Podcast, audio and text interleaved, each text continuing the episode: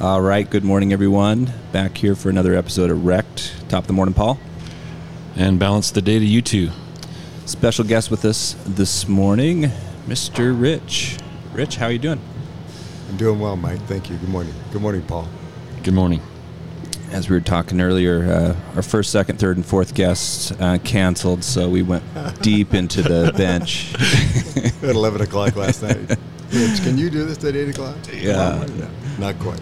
No, Rich, thanks, thanks for being here, um, and uh, thanks for being a longtime listener, or at least saying that you have have been listening. I, I don't know. Should we quiz him to see if he's actually been listening? I think he's pretty genuine. we'll see, though. Yeah. So uh, before we get into the, I guess the meat of the episodes uh, episode today, Rich, you've you have been listening. Tell me what, what what's your take of Wrecked thus far in your in your time of listening.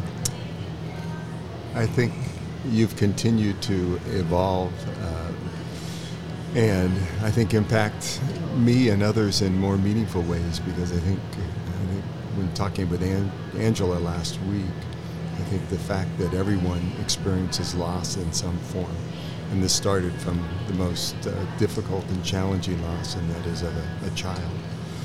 Both of you experienced, and I think over time, it, uh, I feel it speaks not just to people who've lost kids, but who've lost parents, who've lost loved ones, uh, etc. And the other thing I would comment is Paul's actually gotten pretty good at this over 15, Don't 14 feed his ego. so, yeah. I mean, the la- Wow. last episode with, with with Angela, I mean, he said just more Paul. So I think after this one, it's going to be a solo adventure, Well, right? yes, we'll see. well, part of that's from where he started, right? So I just said he got better. I didn't say he was good. that is true. Uh, I Uh, think there's the genuine. Yep. Yeah. Very good point. The other part that I would comment on each of them, and my wife and I were talking, she listens to them. We each listen to them differently in our own space. But she says each, how much she enjoys, maybe not the right word, how much she finds peace in each one of them, having experienced a loss that we'll talk a little bit about here uh, this morning. So it's, I, I commend you guys for doing it. I know you started in many ways for each other and for yourselves, and, but what you've done and people that you've impacted over the months has, I think, been um, really special and important. Thanks for sharing that, Rich, and thanks for being here. I love hearing the word peace and seeing it, the evidence of it ripple out. That's the beauty of what's going on here. So thanks for that. Yeah, absolutely. You're welcome. Well, Rich, you and your wife have your own loss, um, and correct me if I'm wrong. Your your son Joseph, his birthday is tomorrow. Is that right? Yep. He'd be 34. He'd Is be that 34 years old tomorrow. yeah? Dang. And he would have been your oldest of four. No, he, was our, he- was our third. oh, Uh, okay. See, I got it all. Okay. We had a son who was six at the time he was born, and a daughter who was four. And um, yeah, so, and then we ended up. It was not an easy decision whether to have another one, but two years later we had a, a, another, a fourth child, Yeah. a daughter, who we're so thankful and grateful that we went ahead and did that. But she's been enjoying our life. Yeah. Shout out to Emily. Um, Well, tell us tell us about Joseph and yeah, tell us that story. Um, so, the third pregnancy for Georgianne was probably more challenging. So, our Matthew and Megan were born. Matthew was a C section and a little bit of excitement at the end, but each of them had been a little bit early. Um, and Georgianne, the pregnancy with Joseph was, um, what's the best way to say it, unusual. She had had more contractions earlier and didn't feel as well throughout the whole pregnancy. We had just come back from a call, and uh, she was starting to feel contractions on a, on a Saturday morning. It was similar to tomorrow, the 8th is a Saturday, as it was 34 years ago. I went to the hospital, and they said, You're going to stay here. She was five weeks early, 35 weeks. And, and uh, he was born uh, just before midnight after a fairly long labor in the hospital. And all the Apgar scores they do when your baby first comes were normal, and we went in the well baby nursery. And after we'd had some time with him, and I stayed for a couple hours, and our friends had taken um, our Matthew and Megan, our six and four year old. So I went over to see them and get a little sleep, and brought them back to the hospital. I got back to the hospital. He was in the he was in the NICU in the NICU, unbeknownst to us, and and he had he wasn't breastfeeding very well when he first came out, which is not unusual. But he had a little bit of a cough, and the pediatrician, when he came in in the morning, Doctor Dr. Cornwall said something's not right. So put him in the NICU, and they thought maybe he just had a couple couple days, three days, and over those ensuing eight days, they tried, and they gave him some things to help with his his breathing, because that was a thing, one of the struggles. What it turned out he had was Group B strep, which you know, in most people you don't even notice it, but in a baby and an infant, and it's one of those things that just over the eight days they tried all kinds of things between a drug that was still in trial for his respiratory distress, and then they did something called ECMO, which was a um, to oxygenate his blood. They take his blood out and pump it with oxygen, and over that eight days, tried that, and he was on that a lot. But eventually, the infection just overtook his little person, and um, so at the eighth day, he he passed. We never got him out of the hospital, and the kids never got a chance to hold him. I did that first night a little bit, um, but that was uh, that was it. So At what point did you guys realize it was getting pretty serious? I mean, Probably about the third or fourth day. Um, first couple of days, you know, you go in, you're optimistic. Sure, yeah. You a couple days, he'd be out, and not not unusual for a five-week premature baby to go into a, um, to a NICU. And, um, but then when he wasn't, when they kept trying different things, and they bring in neurologists, say this could happen with this, and the heart heart doctor, you know, we're gonna, this is what we're going to do with his blood. And, yeah. and then he just, you could just see him over the eight days all wired up and everything that uh, he was retain, starting to retain fluid, and that's when and the infection just overtook his body. And, and probably about, I don't know if it was a fourth or fifth, sixth day, he thought this might not end well. We might not ever get him home. So, Yeah. um, yeah. How much of that was attributed to the um, premature birth? I mean, was it? No, it was really the infection. Separate? The- Okay. Yeah, and it's um, one of the, I guess, if there's a good thing that came out of it, Georgiana and I both feel this, that the, it's a very simple procedure to, because it's the woman who carries it, and I forget the number, something like 25% of all women have group B strep Mhm. that they carry on. And what happen if they know they have it, they can treat them Okay. with antibiotics during, and make aware, and he, they can treat with antibiotics to give, um, to not have it pass to the baby. And, you know, we didn't know that, doctor didn't know that. And St. Luke's, after this, to our understanding, changed the procedure. They do tests for group B strep with women who are pregnant, and if they do have group B strep, they give them antibiotics as they begin labor, and there's a good, you know, nothing happens, it doesn't pass to the Right. baby. But they, it's not what it was, or maybe they weren't aware. So hopefully no other family had to go through it either because of, it's quite frankly a pretty simple, you know, process and, and treatment ahead of anticipating that Yeah. it might happen. And there could be the silver lining of that Yep. experience. Yeah, if there's one thing that came out of it, and uh, as you know, as you've talked, there are many other things that you don't wish to find out about, yourself or your relationship. And um, I still remember Georgia and I were talking last night. We always, this time of year is always a hard one. I'm sure. Yeah. And um, our doctor was uh, the pediatrician that came in. And he said, um, "We will take care of Joseph. You need to take care of yourself and your kids." And, um, he's, I don't remember at that time or later. He said, "When things like this happen, when you experience loss like this, one of two things happen: couples either get closer together, um, or they Yeah. tends to pull them apart. It may not be permanently, but through that grieving process, as you've said many times, each of us grieve in a very different way.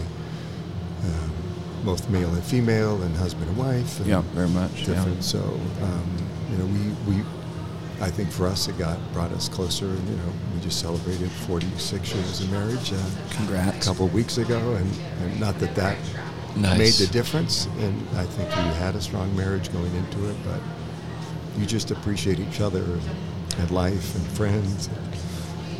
Yeah. Yeah. Well, thanks for sharing Yes, sharing that. Thank you for that. Know, when we talked to Angela a couple weeks ago now, um, that's one of the things, you know, and, sh and I know this is not exactly the same, but she she mentioned um, because we were talking about our different listeners, and uh, we asked her kind of what what she would suggest we kind of bring to the f- forefront and talk talk about, and she talked about you know premature, you know, um, I guess stillborn or, or premature deaths for, for infants and, and things. And and you know although Joseph was was born you know and you had him for eight days sounds like um, kind of maybe similar vein that you didn't really have a full life with him um, and probably not a lot of memories I see you brought a, a memory book and Yeah. and so I'm curious like on that is like you know when you have such a early death like that like how I don't know how do you how do you process that? So for, so for me, for example, I've talked so much about the memories that you hold on to, right? And that's that's what carries you through um, day in and day out, and, and you just kind of really build on those memories. And so, I'm just curious for you and kind of Georgiana, Georgiana's like, what is that like for you guys? Well, when I don't remember if we, we were talking the other yesterday about whether who recommended, but there's a, was a wonderful doctor at St.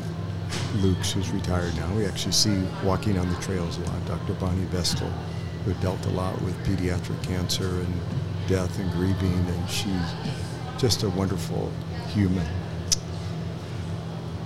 And uh, she came in, I don't know if it was early on, a couple days into it, talking. She goes, I don't know how this will maybe it was right at the beginning. I don't.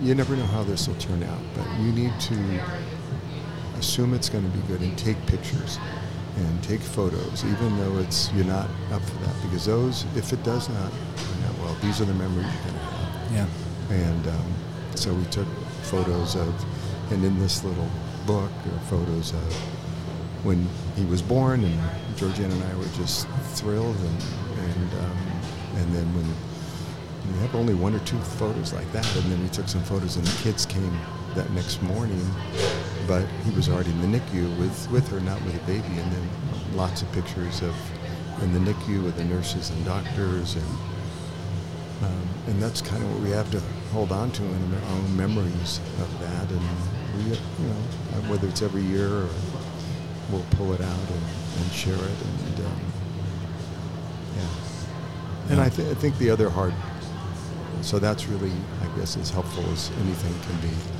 The other hard part is when you see kids around that either family, friends, or born about the same time, or you meet kids that are friends of friends or cousins that are, you know, they'd be 34 and you look at them, oh, that's what, that's, that would be Joseph's tribe, you know, or there'd be, Right. that's what he it might look like, or that's what he'd be experiencing over these 34 years. So that's hard, but, you know, I, anyway, everyone goes through loss and everyone at some level, and some are harder than others, but they're, they're all hard, or some are, are they're just different. And we've just, and part of it is we have very strong faith and belief in, in, um, in our Catholic faith, and, and we all go sometime, and, um, Yeah. and it's, you just have to believe as we do, and that there's a, another life after this, and that, that helped us also. So you got in touch with Bonnie Vestal right away, and she's come up in our conversations. I don't know if they've been on the air or with Skip Pierce off the air, because he or she was important in his and his wife's recovery. And I, I heard that name also early on, and I went to see her because I was really struggling with the heaven thing and my faith in general. I was so pissed at God. I didn't know. I didn't. I just didn't get it. And uh, so I had a session or two with her, and it didn't help. And then flash forward, I went back after I got my new set of glasses and uh, matured a little bit and saw. I don't know. I got better. And so I went up, same office, same smells. She was a little grayer and was saying the same message. And this time it, it, it hit me and I was able to digest it, argue with it, debate it, uh, internalize it. All those things that I was looking for came out of a 40 minute session with someone who has helped thousands of people, I'd imagine. And you met her in the first week of Joseph's life, and I think that's got to be a God thing. And uh, so you mentioned the some good things that have happened because of your experience, and I don't know. I another thing for me is how our loops close, and I hear that name, and then my mind goes, and we backtrack, and that's why that happened. You know, if I'm open to it, I finally get to see ah more was revealed, and then I get to know my little answers. So again, because of us sharing, because you came this morning, and uh, all that is powerful. Our words are so powerful. Yeah. So there's a shout out to Bonnie Vestal too. I don't know if she's still practicing or not. No, she's retired. We actually see her probably once a couple times a month on the trails and and hiking. And, and um, And so do you stop and? oh yeah, we stop and visit. And, Is she a um, a grief therapist or a You know, counselor? I, I don't know all of her career. She was a pediatric oncologist, right? We had a uh, another friend, a guy that I used to work with at HP, who sadly passed away with cancer a couple five years ago. That I'm playing in a golf tournament next week that honors him and Jack Seelick. Um, Yeah. many a friend of us, Jack, who died at 20 of cancer, and, and um, I know he helped. She was his oncologist and helped. Uh, Ryan was his name. Um, that was probably about same right after Joseph, a couple years after Joseph passed, and, and now and then she I think more focused on counseling for a while after she. This is my, Now she's just very active. You know, you'd look at her and this girl woman could walk or run a 20 miles, or you know, or just very and still has the same peace. Back to the word peace, she said. She has Yes. a peace about her that just, just radiates. permeates and radiates. Yeah. I haven't met this lady. Would love You should. to. I would love to run She into her be, again. You know, I'm, Maybe a guest on the podcast I someday. think she could be unbelievably powerful as a it. guest. Yeah, I was going right. to say. Next time you see her on the trail. Yeah. Actually, if you get her contact, that'd be great. Um, you know, a lot of the times we talk on this about um, whether it's the conversations we have, books we read, just to re- be able to relate and not feel alone in your grief journey and, and, and loss. And I often wonder, you know, in a situation like yours and, and your wife's, um, and and I say your wife's because I don't know if she, she wants. I guess you already mentioned her name, Yeah, so I'm just fine. yeah. You, you and Georgia. You still Um, haven't mentioned his last name though. That's up to him. um, threw me off. So, um, you know, when you have, and I think of, you know, when you have stillborn birth or something like that, like how maybe alone it, you would feel. I'm, I'm just projecting maybe what it would feel like and the difference it would feel like for for that type of loss versus having a loss that after well, that happens you know over time when you know whether it's Right. like with my son being Yeah. 16 or Sarah being 9 where they have you know they have lived a, a certain amount of life and and people know them and and know you with them and and those types of things. And so when you lose someone you have a community that rallies around you. They they you know and I've certainly felt that for me a lot of that thanks to you Rich um, and your your leadership last year as we went through that. Um, but we weren't alone you know Yeah. and when we had a funeral for Braden it was it was full it was you know and and I felt we felt very well connected and and and supported but I could imagine You tell know, me if I'm wrong No, actually, it's a good point and something we were very thoughtful and intentional about. We ended, did have a funeral for him. We debated.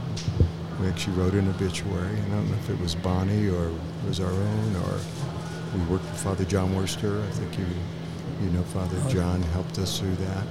Um, we ended up having a. We wrote an obituary about him, short, and there wasn't a lot of life to comment on, but how special he was and what joy he brought to us in those days and perspective he brought. And then we had a funeral three days after his birth at St. John's. And Wow.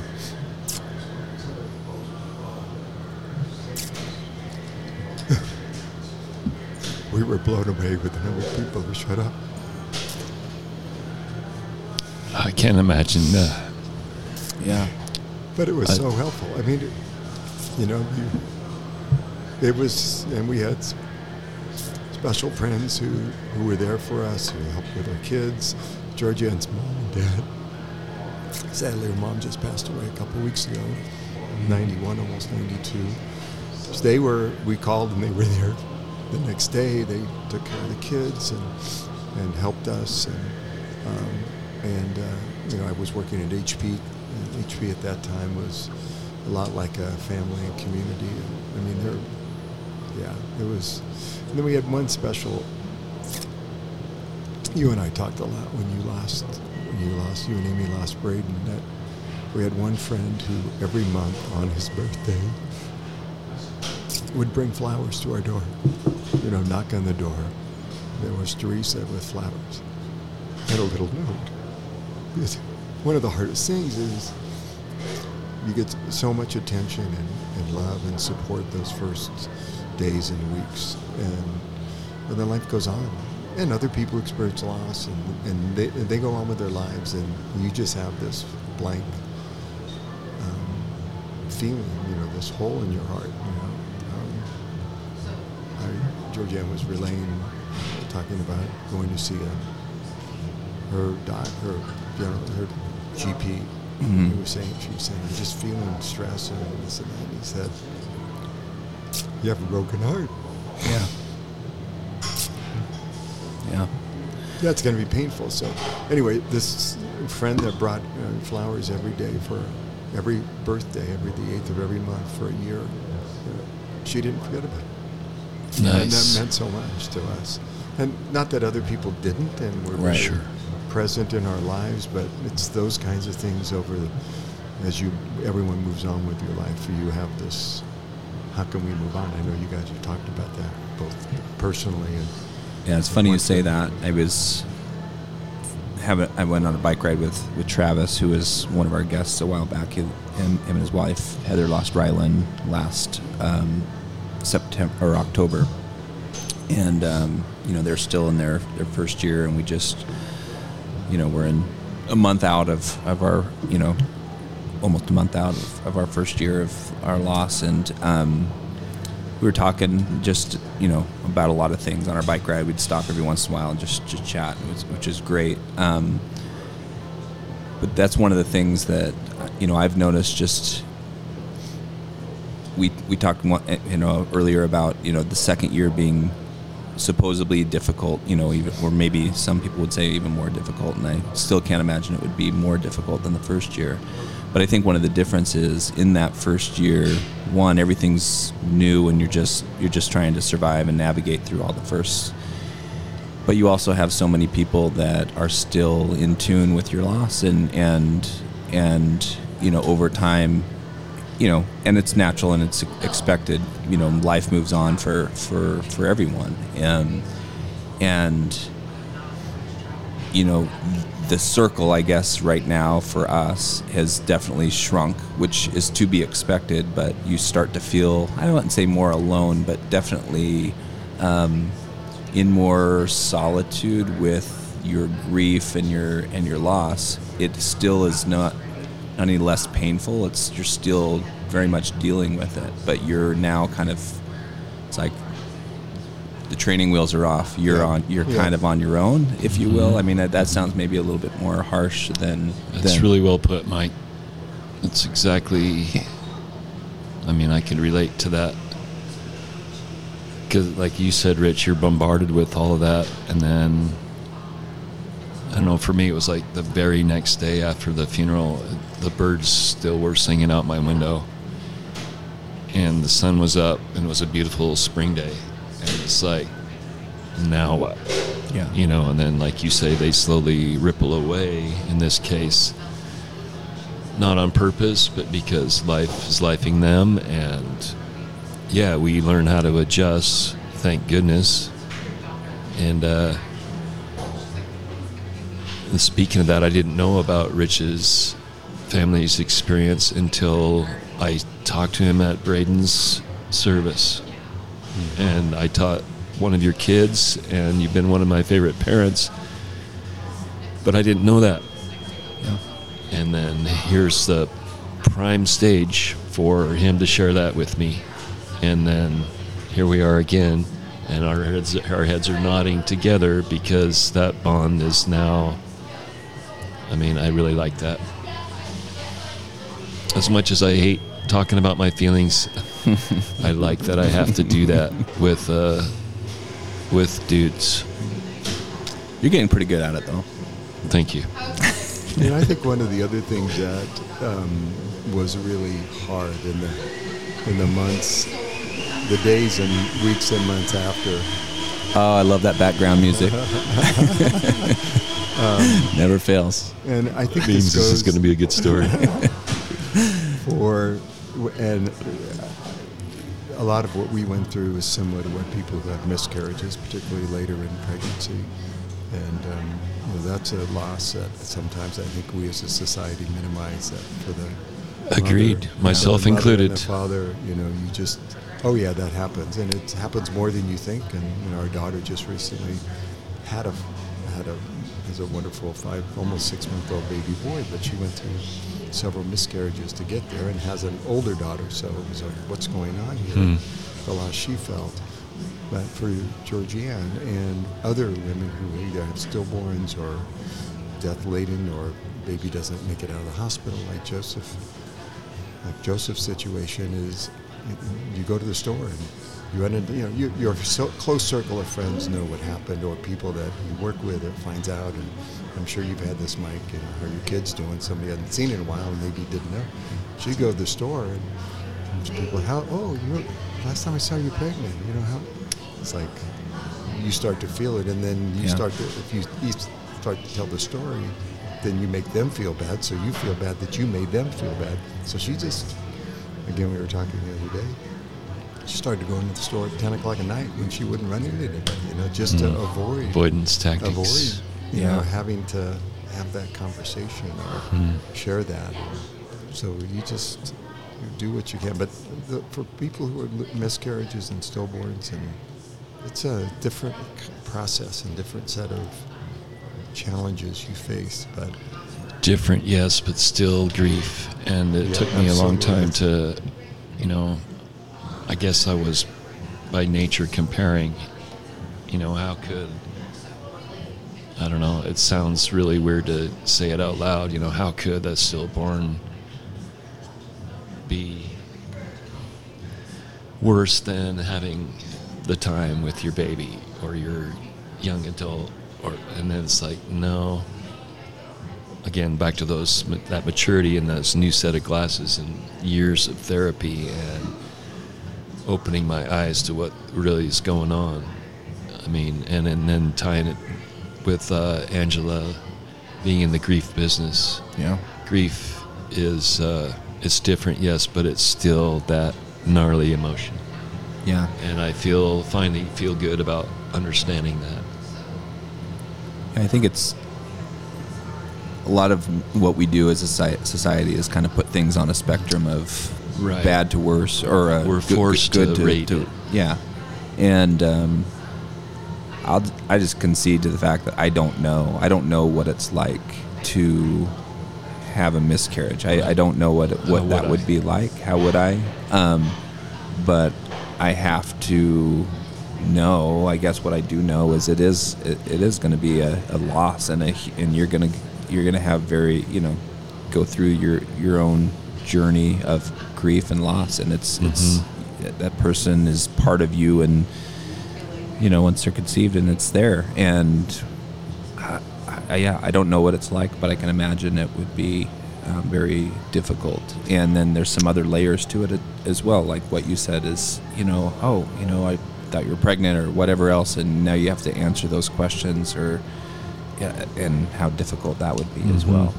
Yeah, the other thing I think for us, we had a six and a four year old, and I know Mike with with your two daughters, it's like this isn't just about us and our grieving process. And you know, these they were excited to welcome a bring a baby brother home, and they never really they never got. The only time they held him was when they took him off life support, and we went into a, a room at St. Luke's. Another thing Bonnie recommended, and we held him as he passed. Right? Wow. Yeah. And they got to hold him. And yeah. Georgia wow. and I. Um, I'd held him once the day he was born, and then or a couple. I mean, while we had him in the room, and then I left, and I went in the nursery, and or was in the. I don't remember. It was in the room of the nursery. I remember yeah. saying goodbye in the room. So, hmm. so you got to focus on their what the shock they've gone through, and, and their development, and their and loving them, and helping yeah. them get some peace through this process. And maybe an overdue podcast hearing from the siblings. Yep. Yep. We need to come back to that for yes. sure. So I think that is uh, a forgotten cast, if you will, that um, I don't think, you know, I don't, again, I'll go back to, I don't, I can't personally say I understand what that's like to have lost a brother or sister, regardless of age, right?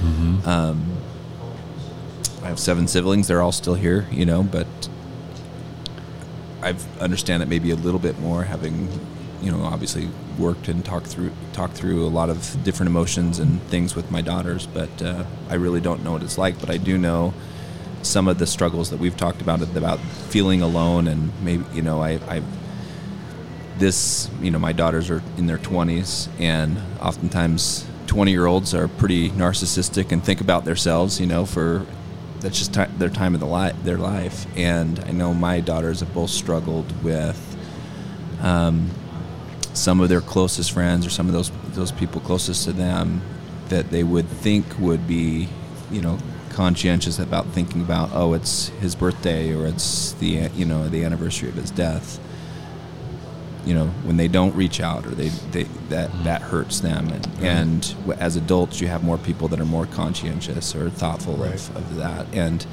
you know we're just in different stages of life and I think that that is another factor in in, in the grief depending on where, where they're at and their um, yeah in their age and those types of things so I think yeah, that's a good podcast to come back to. Yeah, agreed. So I had uh, one memory come up when I was in first grade. We had a little dude named Johnny Helbling. He had a kidney disorder and he passed away. And I remember to this day going to his funeral mass, and he had a whole bunch of siblings, and they were all lined up there in the front row and uh, the size of his casket.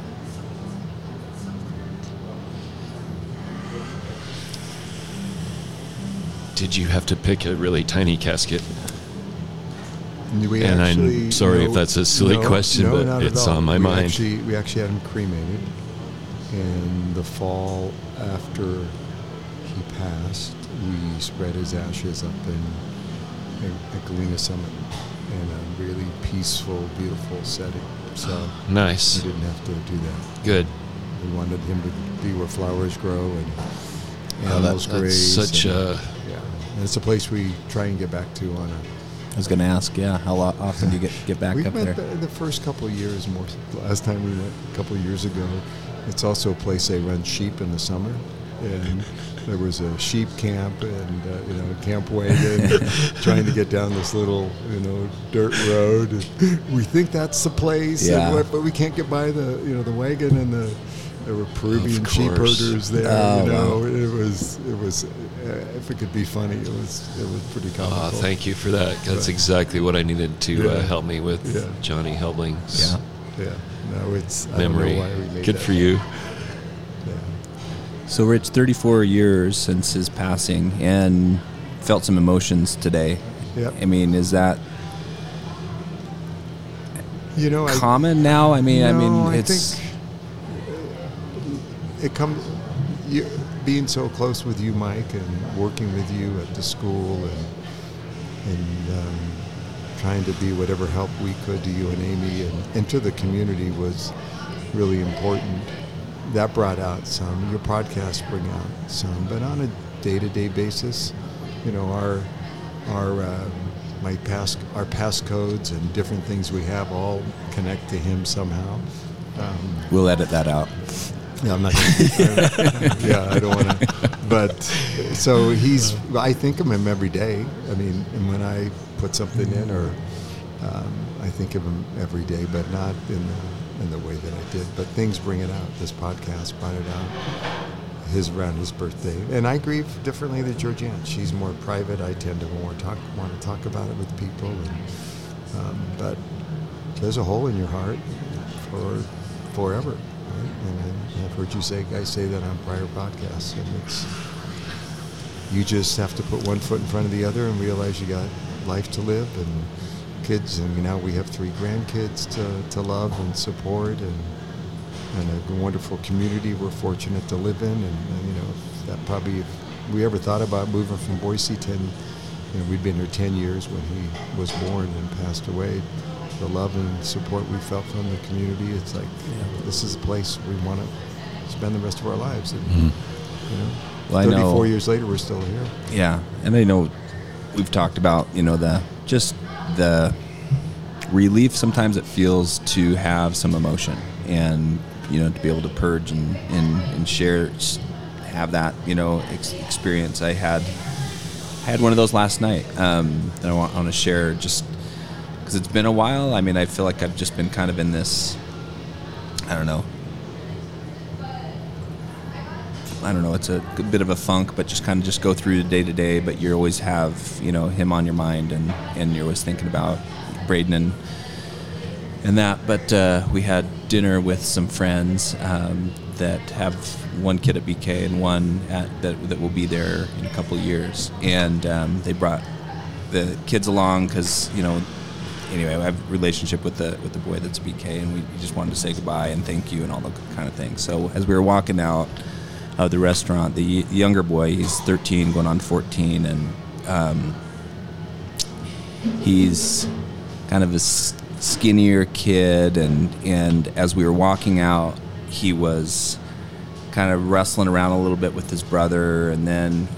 On, on the way out, he was. Um, they have this uh, a relative that's in town from the Basque Country, and, and she's 18, and, and they were doing because we started talking about translation because of my, my trip and Yeah, different right. translator apps, and so so this boy was you know writing funny things and then and then showing her and said do you know what this means and he, he i looked over his shoulder and it was like are you a monkey or something like that and he was just doing silly things and i was just like as he was walking out i was seeing these mannerisms that just like brought me back to to Braden, and I, I just saw saw Braden in this kid like as as he was walking out, and I just you know even that little message, just the goofiness, and as Amy and I were getting in the vehicle, I saw him walking across the parking, and the way he was walking and putting his hands.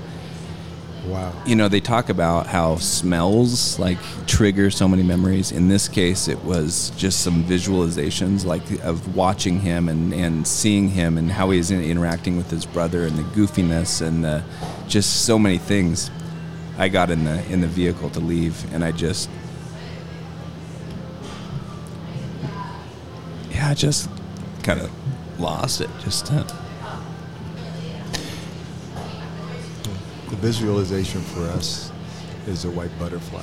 And I don't remember Georgianne has better memory of these, the details than I do, but around his passing, it was a white butterfly. And we were in the backyard last night having dinner and talked about it, and then some white butterflies. And we Yeah. talking about, but you didn't call at 11 o'clock, you called earlier. it was yeah. And sure. they said that, I know, are, are you okay if I do this? And what are your memories? And what are things you don't want me to, you know, what do you not want me to share? And Yeah. she was pretty open, but then I looked and said, there's a white butterfly. Oh, beautiful. There's your You sign. just, you just feel Joseph's presence. Yeah. And, Yeah. uh, When you get those you moments, you Yeah. just, yeah. Right, and I'll go back to what I said earlier. I wasn't sure I was ready for that kind of uh, sign, but I think now, I think Braden's involved in that little sign through, I don't know, through whatever. Yeah. I think I believe that our spirits are so big they don't go away; they come out other places. And for you to notice that, and for us to all uh, nod about it, and uh, it brings him here with us today. Yeah. And uh, with Joseph's birthday tomorrow, it brings him here, and uh, I'm really pleased with uh, what we get, what we got to talk about today. Yeah, for sure. So thanks again for sharing. Yep, absolutely. Well, Rich, any closing thoughts or comments and or suggestions for the for future podcasts here? I think you hit on a couple. Um, I think siblings. I think you might consider miscarriages, women who've been through that, and fa- and couples who've been through that Yeah. loss, particularly ones who've been trying, trying, trying, and uh, how. But I just appreciate what you guys are doing, and I know I'm one of thousands who feel that way, and everyone gets something from it different. Um, but I think you um, you help talk about things that are not often talked about in ways that uh, bring insight and peace and understanding and I think empathy for others. You know, I think if nothing, you know, every time I think I had it, we had it bad, you can find someone who has uh, another situation. Your ability to reach out. And, That's a fact. and so I, I, I just thank you for what you're doing. And encourage you to keep it up. You know, I know it's hard and thinking about it, and you guys are exposing yourselves in ways that you're not always comfortable with. And you know, watching Paul on his journey over the past 20 some odd years, and even the past six months, since seven months since you've been doing that. So thank you for that. Yeah, thank you. Well, I'm going on a big trip, so this is going to be all on Paul to continue this and reach out to me. So um, while I'm on my trip, so hopefully we can get a couple podcasts, um, maybe while I'm on the bike on the Camino. Who knows? Overseas. Yeah. So, So I look forward to it. if you're out there and you don't see the next episode and it's been weeks or months, um, let me share Paul number. so no, uh, I hope to hope to connect again here soon in the next couple weeks, and uh, we'll see how that goes. Peace So, till then. all right, we're Peace. out. Thanks everyone.